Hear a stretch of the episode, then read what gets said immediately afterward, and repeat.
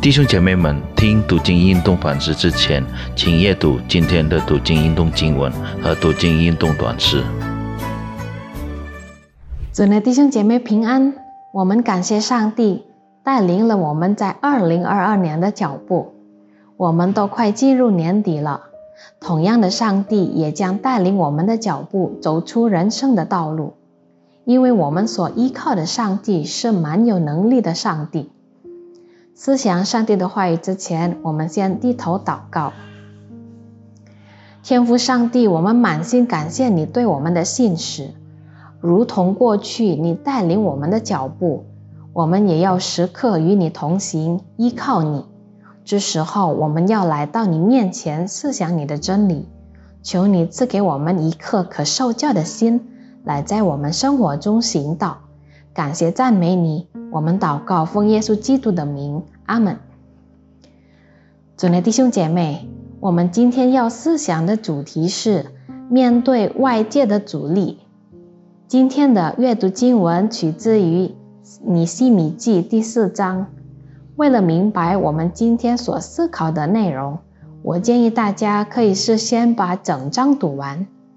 现在我为大家读《尼西米记》第四章第十五到十七节。仇敌听见了，我们知道他们的心意，见神也破坏他们的计谋，就不来了。我们都回到城墙那里，各做各的工。从那日起，我的仆人一半做工，一半拿枪、拿盾牌、拿弓、穿铠甲。官长都站在有带众人的后边，修造城墙的、扛抬材料的，都一手做工，一手拿兵器。主内弟兄姐妹，当尼西米面对外界的阻力，他做了什么？我们今天要向他学习。尼西米带领他组的人重建耶路撒冷城墙的成功，在一开始并不是很顺利。有的周围的列国都起了嫉妒心，且愤怒，就攻击他们来破坏建设的进展。有大人被来自四面八方的敌人包围，桑巴拉和来自北方的撒玛利亚人。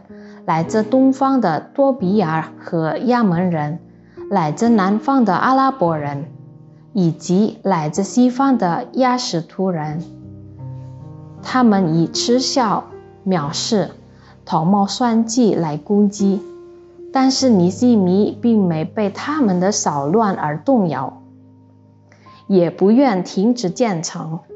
在那种被压迫的情况下，尼西米反而以。祷告和属灵的眼光来看待事情。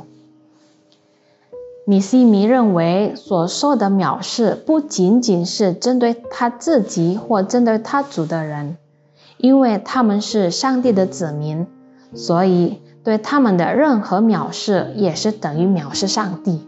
后来靠着上帝赐予的智慧，他们继续重建耶路撒冷的城墙。尽管他们已经精疲力尽，但他们仍然振作精神。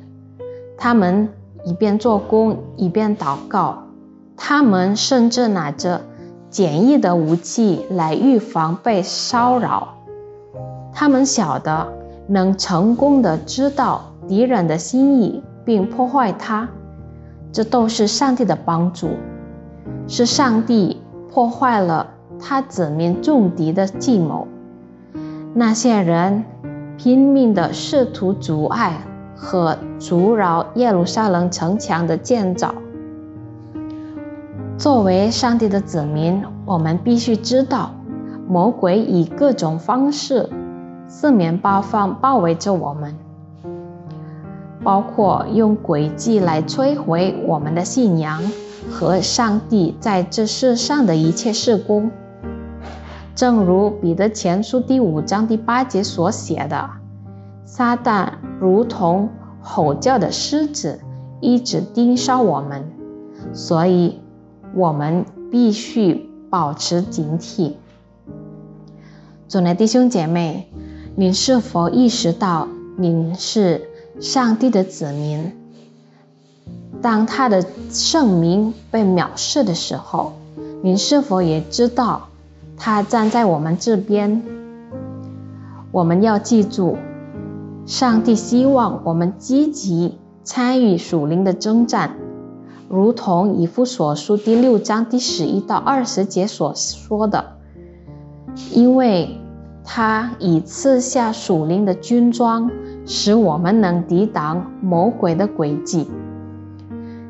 你是否对魔鬼的诡计保持警惕，并训练自己用上？上帝所赐给我们的属灵军装来抵挡撒旦的诡计呢？最简单的例子就是，我们是否衷心参加崇拜会？目前虽然疫情有所好转，但有些人以各种理由不愿回到教会来敬拜，他们认为先上敬拜多省事儿。我们这里所说的，其实有能力参加实体崇拜会而不不愿回到教会的会友。两年多的疫情，由于可以随时随地的参加线上崇拜会，使我们习惯在星期天安排做一些我们的爱好，而不顾去做礼拜。主内弟兄姐妹。这都是撒旦的诡计，使我们慢慢的远离上帝。我们来低头祷告，主耶稣，我们感谢你，通过你的话语仍然对我们说话。求你赐给我们力量，不只是思想你的话语，而是有一刻愿意在日常生活中把你的话语行出来。使我们周围的人看到，并将把荣耀归于你。我们如此祷告，奉耶稣基督的名求，阿门。主内弟兄姐妹，我们一起来训练自己，以属灵的军装来抵挡魔鬼的诡计。上帝与我们同在，阿门。